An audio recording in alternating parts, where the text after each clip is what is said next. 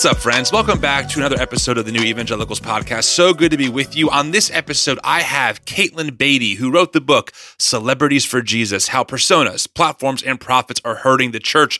I promise you, unlike a different scenario, which I will not name, this was not intentionally timed to have her on the podcast right after we covered the Matt Chandler news of him being restored to ministry. But I do think this is a very um, you know, key conversation to have at this time. So buckle up. Uh, it was a really great conversation. Her book is great. You can get it now on all platforms Amazon, audiobook, the whole nine. It's well worth the read. As always, friends, a sincere thank you from me for being part of this community and listening to the show. It means the world. If you can give us a rating and a review on iTunes, that'd be so helpful. And also, we are doing our live podcast event this week, this Friday at 8 o'clock in Chattanooga, Tennessee, with April Ajoy, Mike from Mad Priest Coffee. It's going to be great. We're doing um, a full video production. We have a bunch of tickets sold. I would love to meet you. If you're in the general area, I would love to have you come out. You can get tickets at the link in our show notes.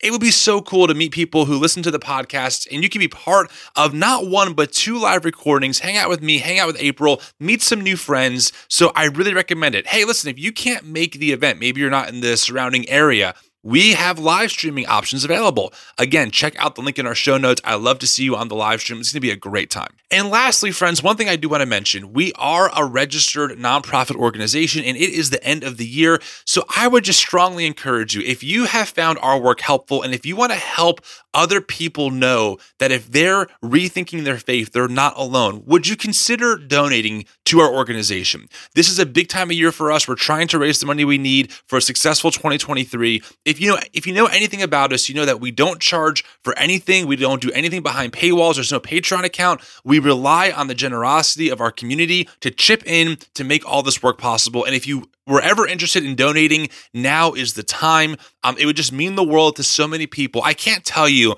how many messages we get almost daily now of people thanking us for the for the work that we're doing and that's made possible by your donations you can click on the link in our show notes all donations in the US are tax deductible which is good for you and also helps people know that they're not alone in their deconstructing journey all right, friends, without further ado, here is my episode with Katelyn I hope you enjoy it. Talk to you all next week. Let me ask you a question. Do you have a hard time picking up and reading a Bible because your faith tradition ruined it for you, but you want to approach the Bible in a fresh way? Bibliotheca is a Bible that invites you to engage with the text in a totally different way, the way its ancient readers would have experienced it. Unlike a typical reference Bible that looks and feels like a dictionary, these books look and feel like inviting literature. You get five cloth bound volumes, no chapters or verse numbers, no cross references, no notes. Bibliotheca is currently taking pre orders for another print run, and if you order now, you'll get special early bird pricing. And guess what? Big news! Your purchase will support TNE, that's us, as well. Use the code TNE22 when you check out, and $20 of every pre ordered set will go toward the work that we do here at TNE. That is a win win. Again, visit bibliotheca.co or check the link in our show notes and be sure to use the code TNE22 when you check out. Thanks.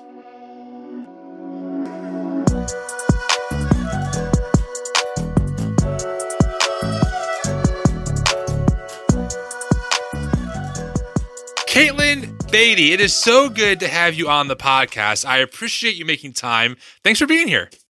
Thanks so much for having me. Excited to dive in.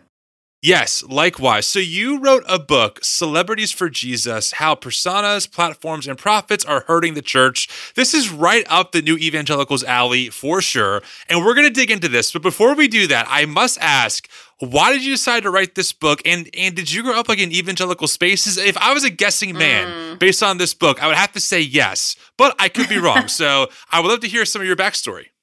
Yeah, you're guessing correctly. I grew up as uh, a 90s evangelical child, came to Christ at a youth rally in 1998 after a concert from Geoff Moore in the distance. Uh, okay. G E G E O F F, very important. Um, and was thrust into purity culture. I went to a big youth conference called Acquire the Fire. Oh, yeah. Twice. Um, and so yeah very much steeped in american evangelical culture and then that continued on into my career i worked at christianity today magazine for about a decade and that's really where i started to see some of the underbelly of the cultural trappings of american evangelicalism well obviously you know as a journalistic publication our staff would get tips quite a bit about household names in the evangelical world, people whose books were in our family library growing up, like you know, pastors, evangelists, best-selling authors, and the allegations that we were receiving and then having to look into were really alarming and jarring. Just people who I had perceived to be who they presented themselves to be as like faithful Christian leaders were in fact doing things behind closed doors that were either duplicitous or illegal or abusive. And so that's what really started me wanting to dig into this phenomenon. I mean, we we've all seen the headlines in recent years and I basically wanted to write a book that asks like what is going on? What is in the water that is contributing to this? Okay, so at this point, would you still say that that, that you're somewhere in the Christian tradition, or have, or have you kind of walked away from it based on just all of the hypocrisy and stuff that that you've seen in the church? I'm still a Christian. I don't know if I'm still an evangelical. I mean, I certainly um the word carries a lot of baggage. And depending on who I'm talking to, it often creates more barriers than entryways into conversation.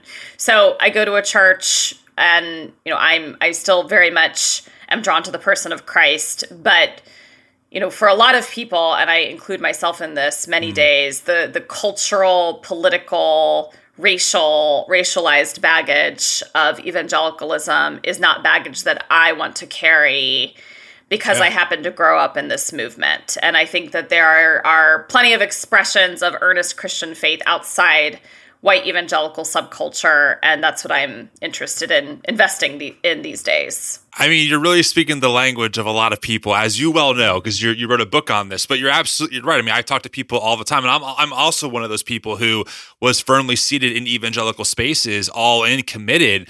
And between the 2016 election, uh, the subsequent, um, I would call it uh, uh, um, idolization of Donald Trump, and then of course the response mm-hmm. to Black Lives Matter, and then of course the COVID response. I mean, that's like the holy trinity of a deconstructing Christian in my or evangelical in my view, because it was one one thing after another where I said, okay, I thought that because we had the same beliefs, we shared the same values.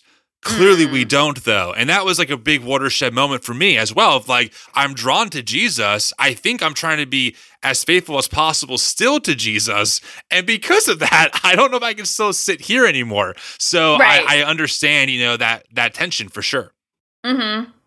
Yeah. yeah, and I think that connects to the celebrity leader dynamic because these are people that we we meaning book publishers, churches, denominations, conference circuits have put on platforms because we're saying, you know, these people live lives of integrity, they're people you should follow. But when you realize there's such a moral disconnect between you know the values that somebody articulates and then how they conduct themselves behind closed doors. Like the the lack of moral integrity i think was a big issue for a lot of christians with the 2016 election. How can you tell me that what it means to be a faithful christian is to support this person of all people? But right. also where is the moral integrity when the people we're giving platforms to and like very generous book publishing contracts to are kind of jerks at the very least behind closed doors like where is the moral integrity there yeah. So we're going to get into a lot of that, especially in some of the more modern uh, characters that we've seen covered, you know. But my first question, kind of, and I, I've read a lot of the book. It's really great. It's a really easy, but really helpful and uh, knowledgeable read. It taught me a lot of things. And one of my first questions is where do we where do we start with seeing kind of this rise in history of like this megachurch celebrity pastor idea? You mm-hmm. you tie it back partly to Billy Graham. Was he kind of the first one, or were there people before him as well to kind of capitalize on this celebrity culture? Mm. Yeah, I mean, there were other evangelists who Billy Graham kind of wanted to be like mm. that really used the tools of mass media, newspapers, radio, like televised crusades to reach as many people with the gospel. I think Billy Graham was probably, in some ways, like the most successful evangelical right. celebrity, um, just in terms of his stature Apparently, he was considered very attractive. I didn't realize that until doing okay. some research. I wouldn't noted. Have, I wouldn't have thought of him as like a hot pastor, but maybe he was like 50 years ago. I'm gonna um, name the podcast this. You know, Billy Graham, the Babe, with the original Babe, the original Christian yeah, Babe. Perfect.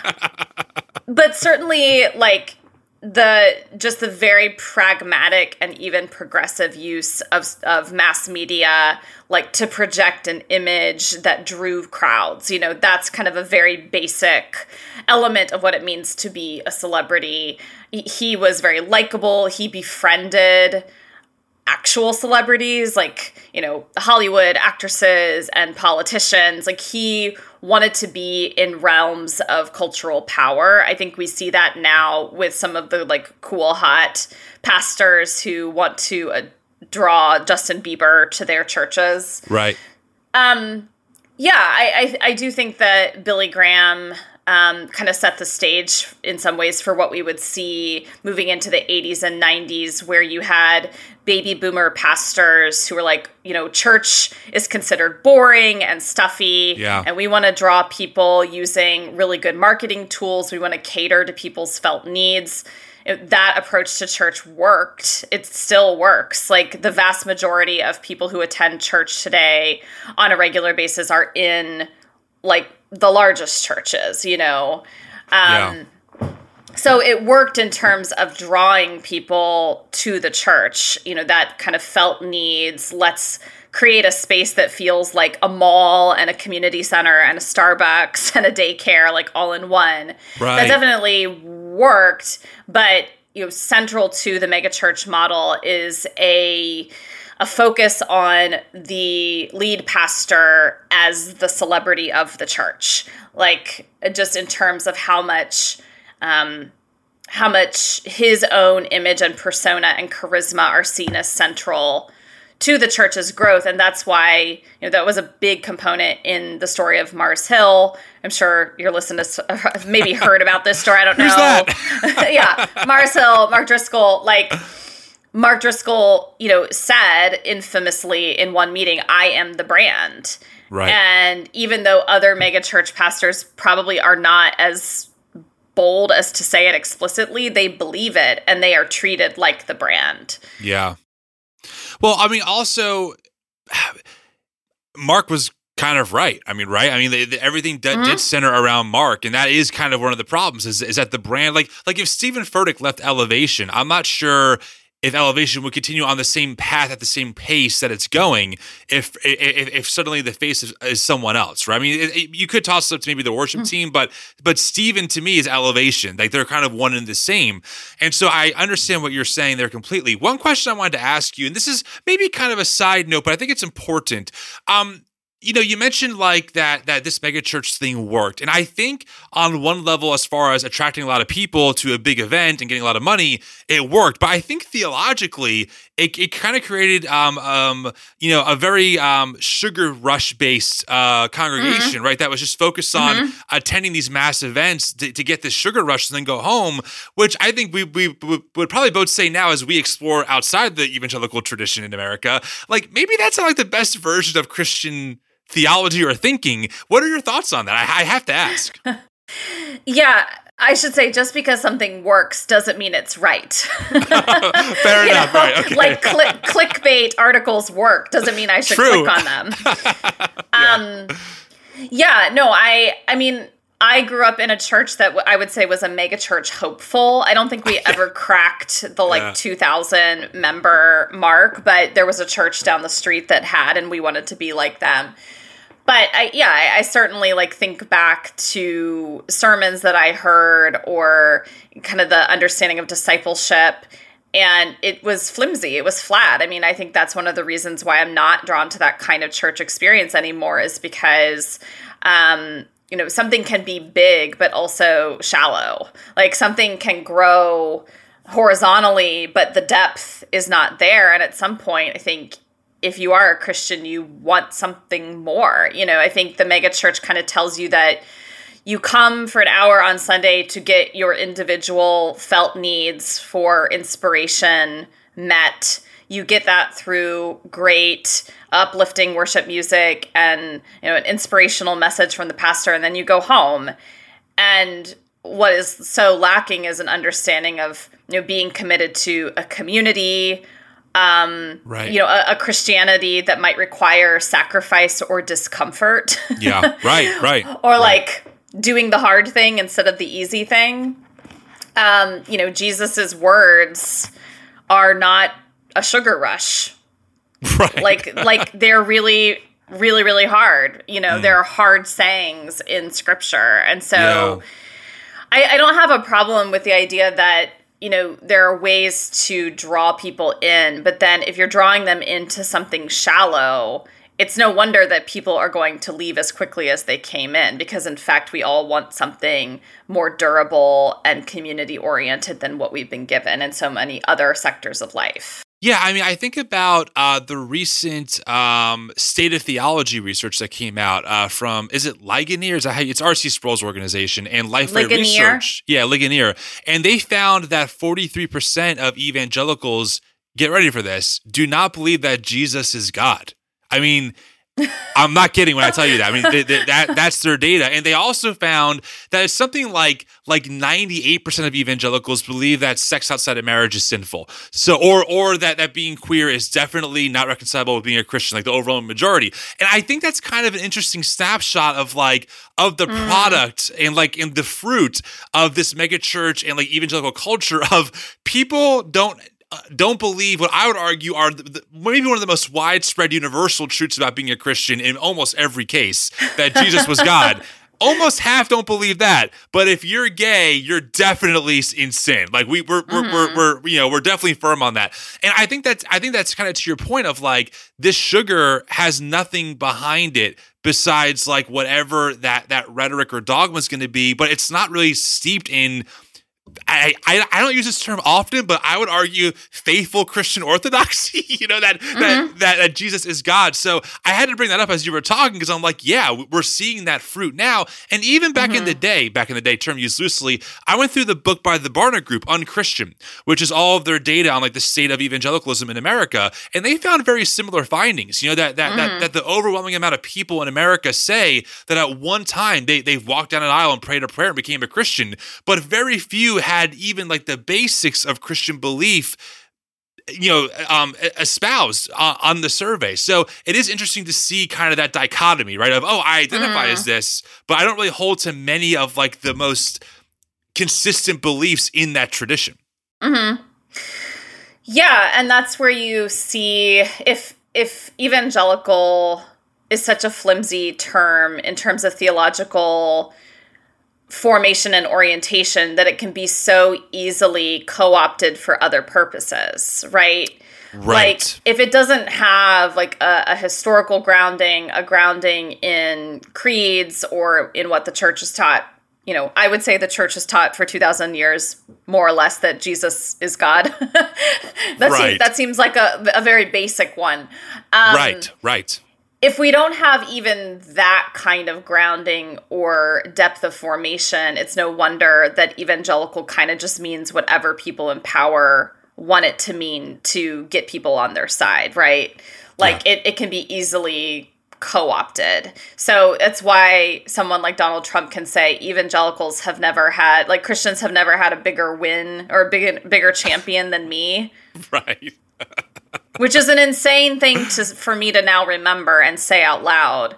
Right. Um but yeah, if this term like has such little rootedness, it can just be you know used and co-opted for bad actors who are looking for power essentially no 100% and that's why i had to bring up that that particular stat because like you said if there's one thing that most like 99.9% of Christians agree on it's that Jesus is God and to know that that close to half of evangelicals or self-identified evangelicals would say meh maybe not. it is pretty shocking. So I do want to kind of move to maybe more of like our, our current day.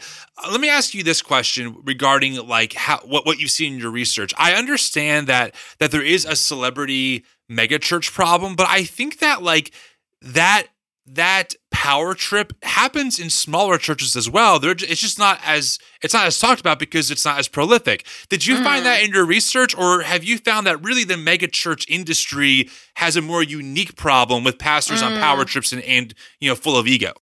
Yeah.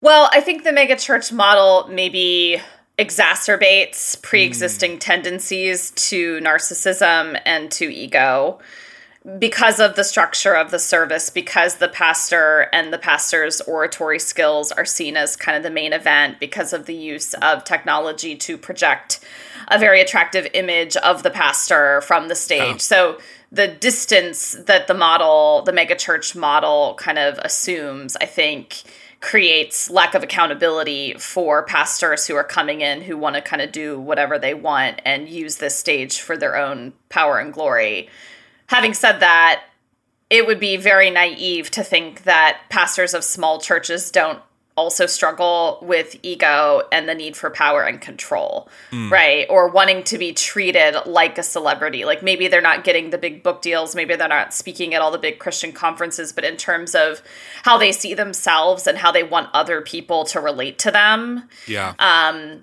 absolutely. Like that is one of the most common responses i've gotten to this book is this happens in small churches as well. So i think we would be naive not to think that you know in some in some ways this is the very old human propensity to grasp for power and self-glory. Sure. and it's just give it's working itself out in different permutations in the weird american evangelical church but it's an, a very old problem.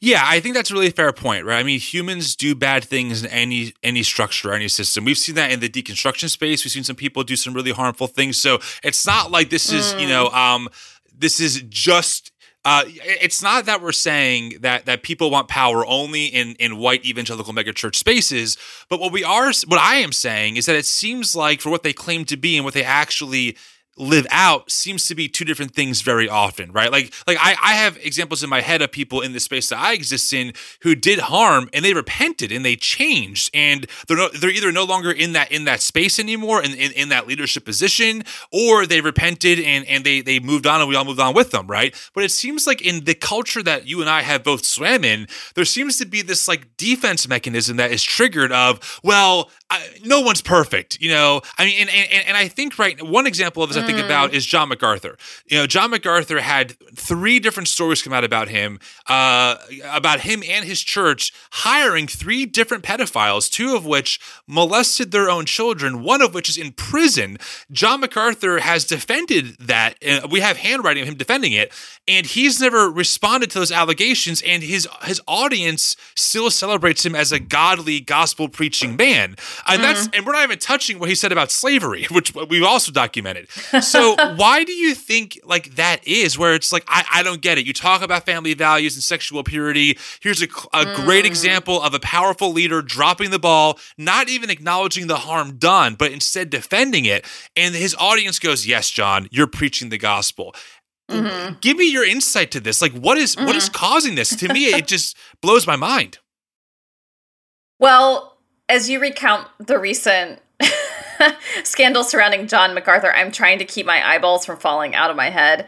I forgot about those details, but it is like I am just as, in some ways, I am just as kind of flummoxed hmm. as you are by the fact that this person, this leader, can face this many horrible allegations. I mean, you would think covering for a person who is a child sex abuser who is now in jail would be like kind of basic. Like, what more do you have to do? You know? Right. I think so much of this is, in the case of John MacArthur, is someone who has built his persona around being anti woke yeah. and uh, resisting kind of a mob mentality. I'm going to rise above that. The mob is coming after me, so I'm the victim. But I think that kind of I'm going to stand up for the truth. I'm going to stand up for myself despite what the mob say about me is just part of his branding. Yeah. And people who still celebrate him are looking for that as well. Like they're looking for some kind of almost hyper masculine um, macho. I mean, I don't look at John MacArthur and think like, "Wow, macho man." Rambo. But, no offense, John. Um, but yeah, somebody whose persona is kind of oriented around um, standing up against, you know, some kind of perceived liberal public consensus or mob. Yeah. I know I don't know how it is the case that speaking out against sex abuse is seen as a liberal issue.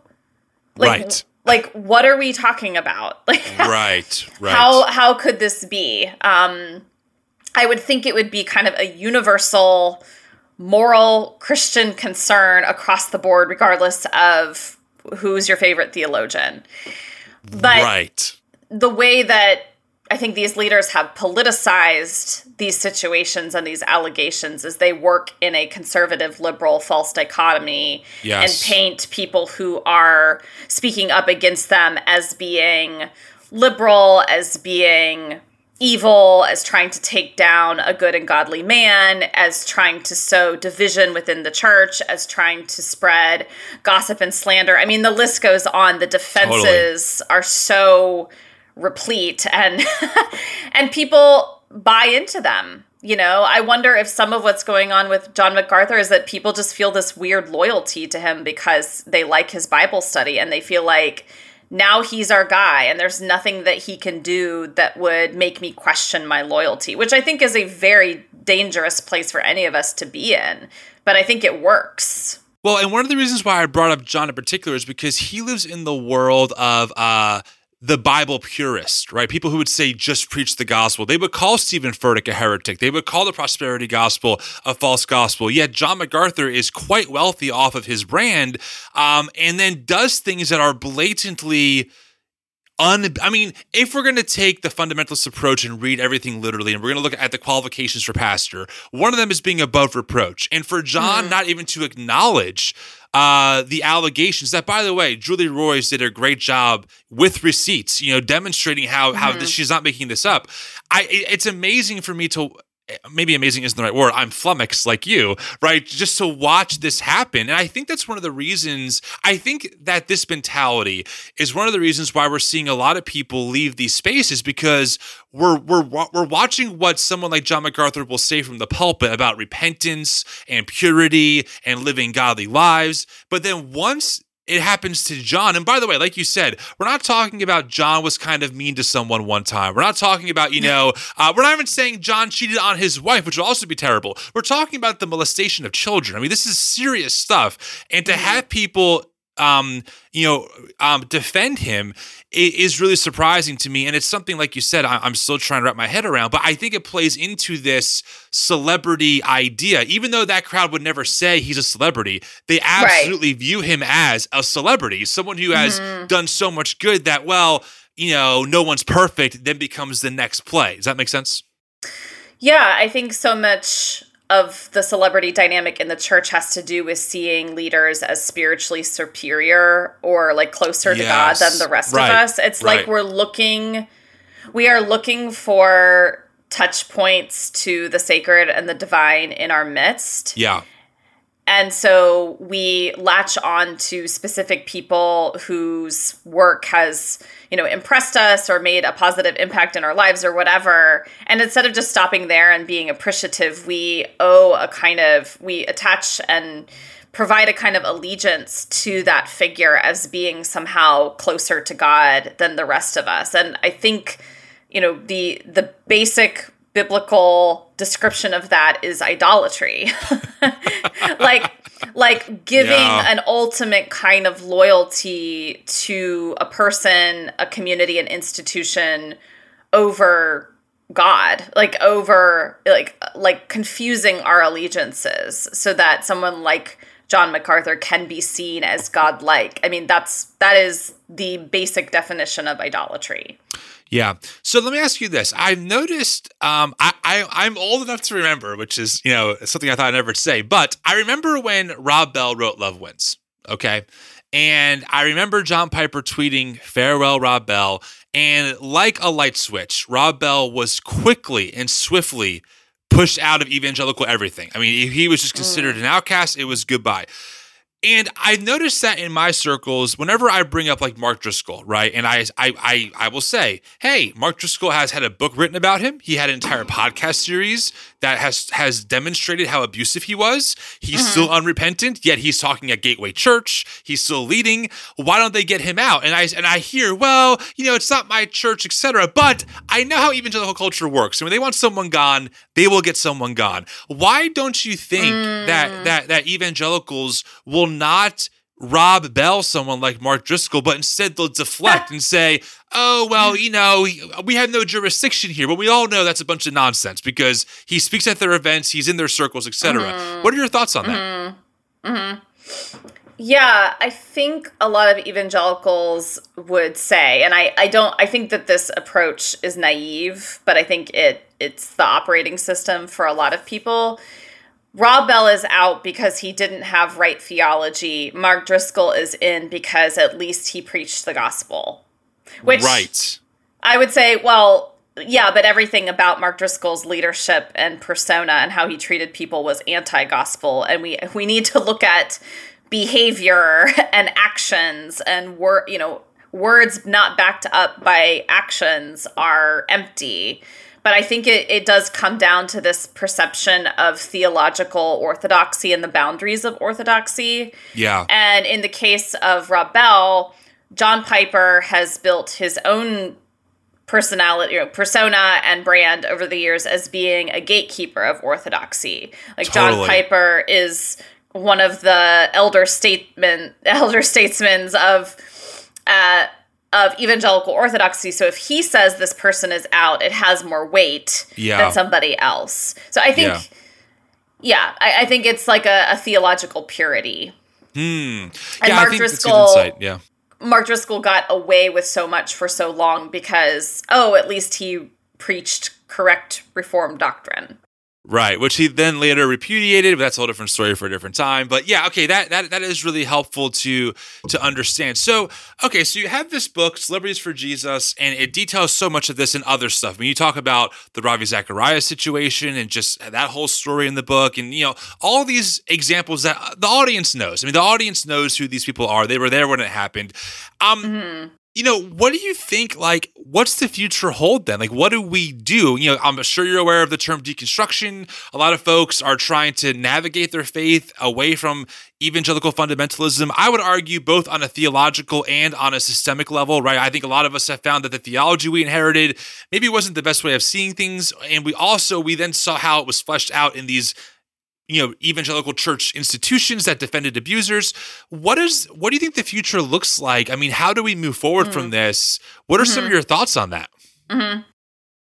yes well many readers of celebrities for jesus have noted that i provide a lot of analysis and not a lot of solution like where do we go from here um, in part because i don't think that this issue is one that can kind of be programmatically addressed. Like just right. plug in these three points and you'll right, you'll right. detox from celebrity culture in your church. Right.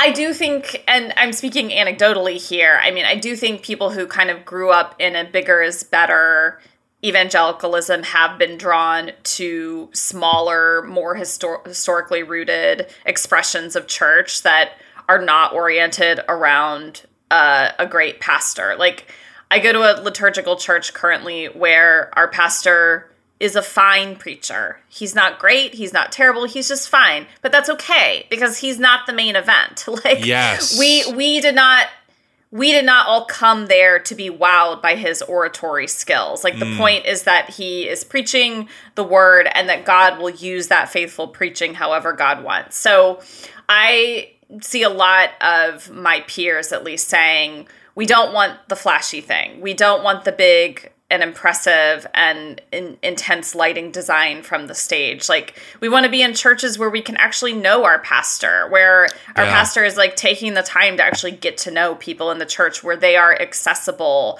where I can see that they actually want to shepherd. You know, they actually you know, the role of the pastor is about shepherding souls, about providing soul care and I see that this person is taking the time to get to know me and other people in the church and is also knowable like is you know is acting like a person and not untouchable you know they're they're carrying themselves like a person so Yeah. I think that could be a direction forward. I do think there is work to be done for sure in Christian book publishing and the conference circuit to come back to like missional values and evaluating uh, people's ability to speak and preach based on things like quality of writing, spiritual maturity. Um, are is this person being held accountable in their local context? Are they willing to be held accountable? Are they asking for book deals that would make people in their church like make their jaw drop if they found out how much their pastor was getting paid for their book deal? right.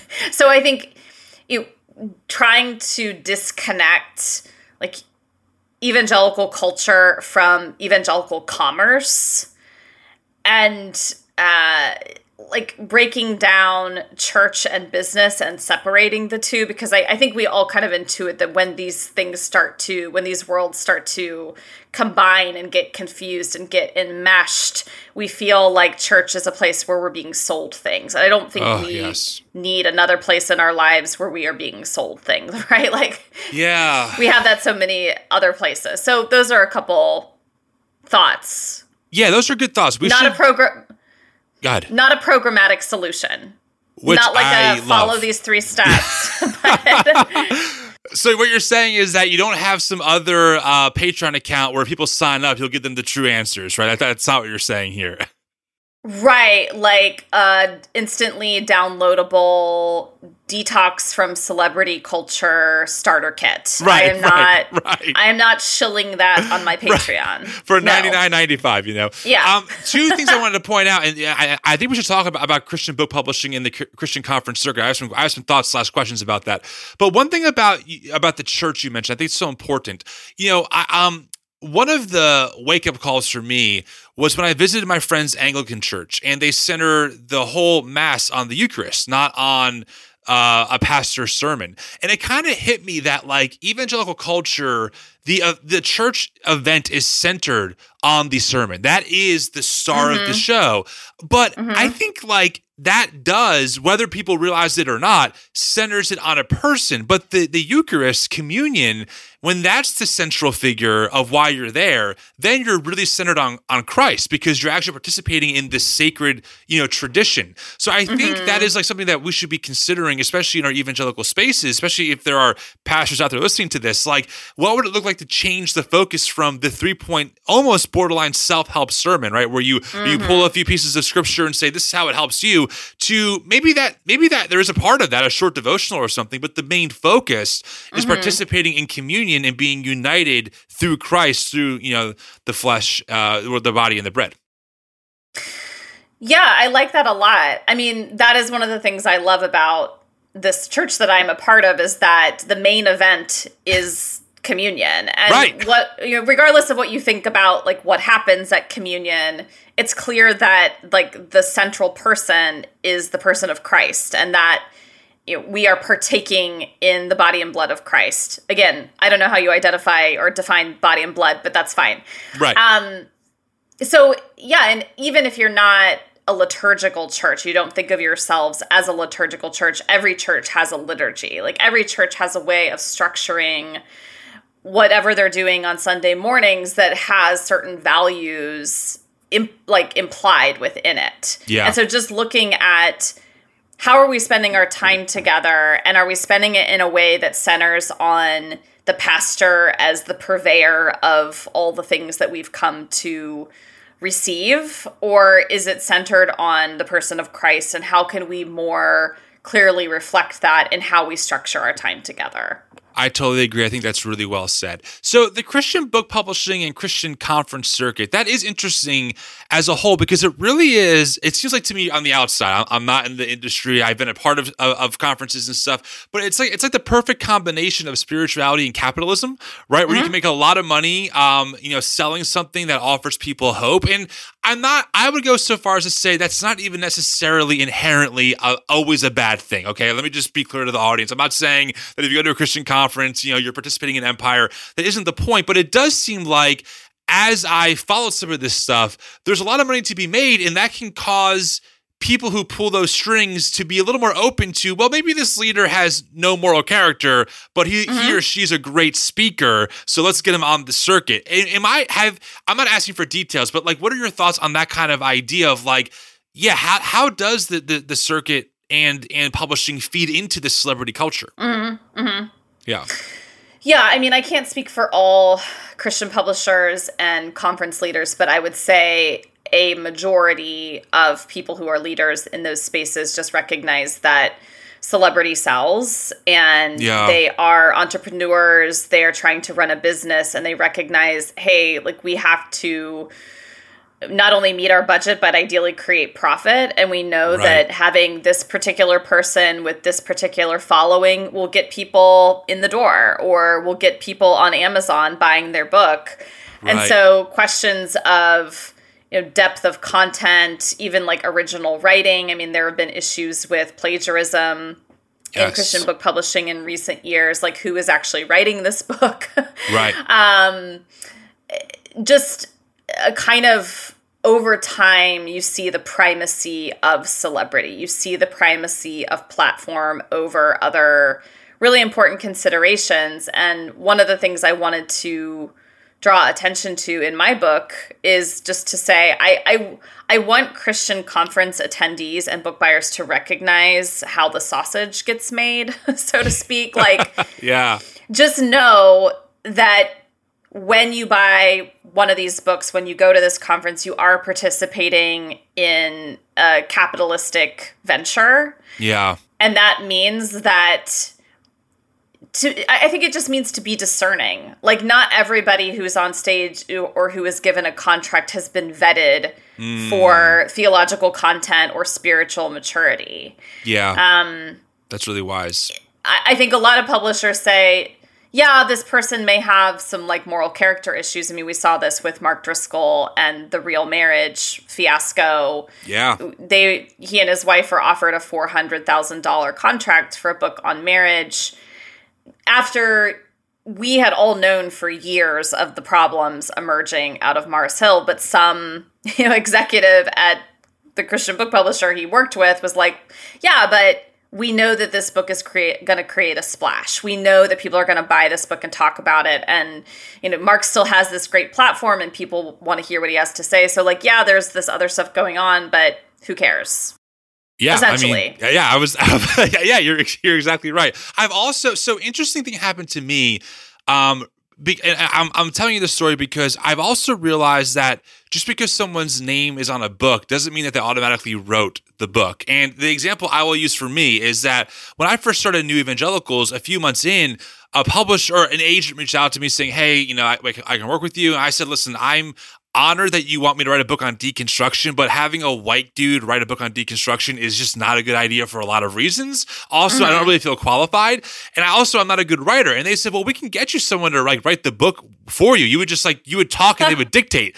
And I'm like, is, is that a thing? They're like, yeah, it's you know, ghostwriting. I'm like, that's a thing. So even like discovering that, you know, that sometimes people, right, who might be in, in, in influential leadership positions, um, might not even actually have written the book. It might just be their ideas, then kind of mm-hmm. fleshed out through a professional writer to produce that book for the publisher to make them a lot of money and make that person a lot of money. So even that side of things is like, it's just, it just seems to me you don't really know who the real person is, right? You don't know if they're if, if those words in that book are really theirs or if it's just right. their name attached to it. You don't know if it's their if it's their personality on the stage. And then I realized that evangelical leaders, some of them have done a great job of creating like like like the faux intimacy.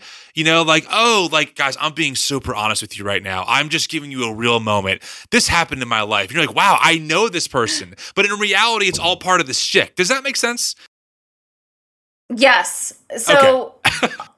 I know I There was threw a lot little at bit of a you, delay. but yeah. no, no, there was a little bit of a delay there. Going back to ghostwriting, Oh yeah. I I grant that there are people who actually have a great story or message or, who just can't write. Like writing is a skill, it's a craft. Not everybody has the skill, and that's fine. Sure.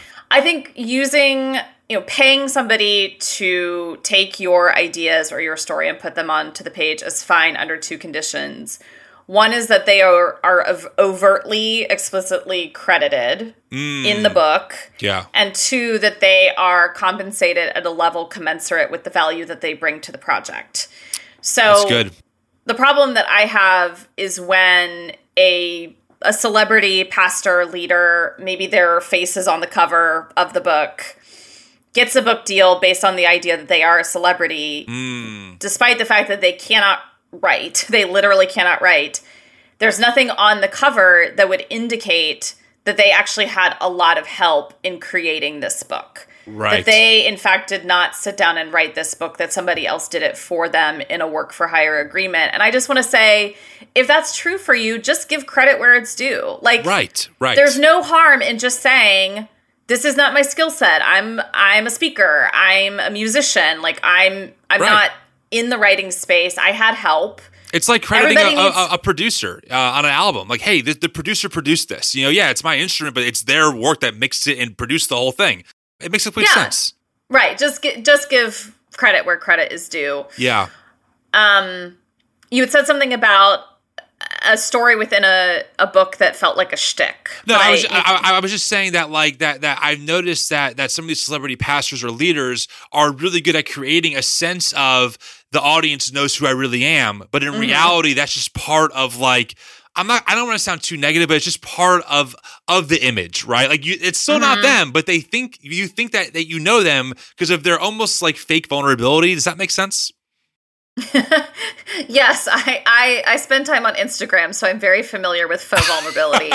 right, right. um yes there is and i don't want to be cynical either because i think you know a lot of people with platforms there are moments in their lives or things that they've experienced maybe they've experienced suffering and they want to say like hey you're not alone i am Totally. not perfect in the way you might think i am like this is the reality but i do think we should remember with people who have a platform to protect everything that they give to us and that we receive from them is mediated like yes. there's no there's no vision or image or version of them that we on this side of the screen can experience that isn't mediated yes. the only way to get an unmediated version of that person is to actually know them over a period of time in like flesh and blood community. That's the only way that any of us can actually be known. Yeah. So not having that access to someone, it's just it's just wise to remember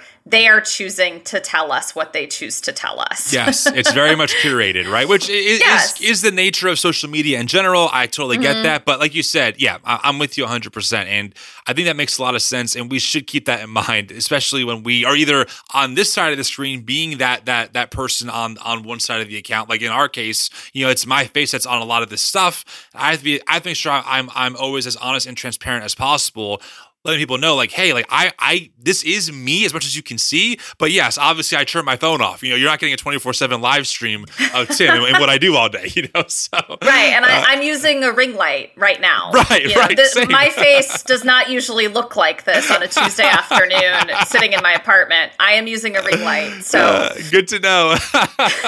well, listen, it was really great having you on the podcast. The book is Celebrities for Jesus How Personas, Platforms, and Profits Are Hurting the Church. Um, your book is available everywhere, right? It's on Amazon, it's everywhere. yes, Amazon's a good place to start. Also through Baker Bookhouse, and you can learn more at KatelynBeaty.com. Awesome. Um, anywhere else people can follow you? Are you on Twitter, Instagram, TikTok, anything like that? Like all the cool kids? I know, I know that you are on TikTok. I am too old, I think, for TikTok. I'm t- intimidated by it. Um, but I am on Instagram at Katelyn underscore Beaty, and I'm also on Twitter at Katelyn Beaty.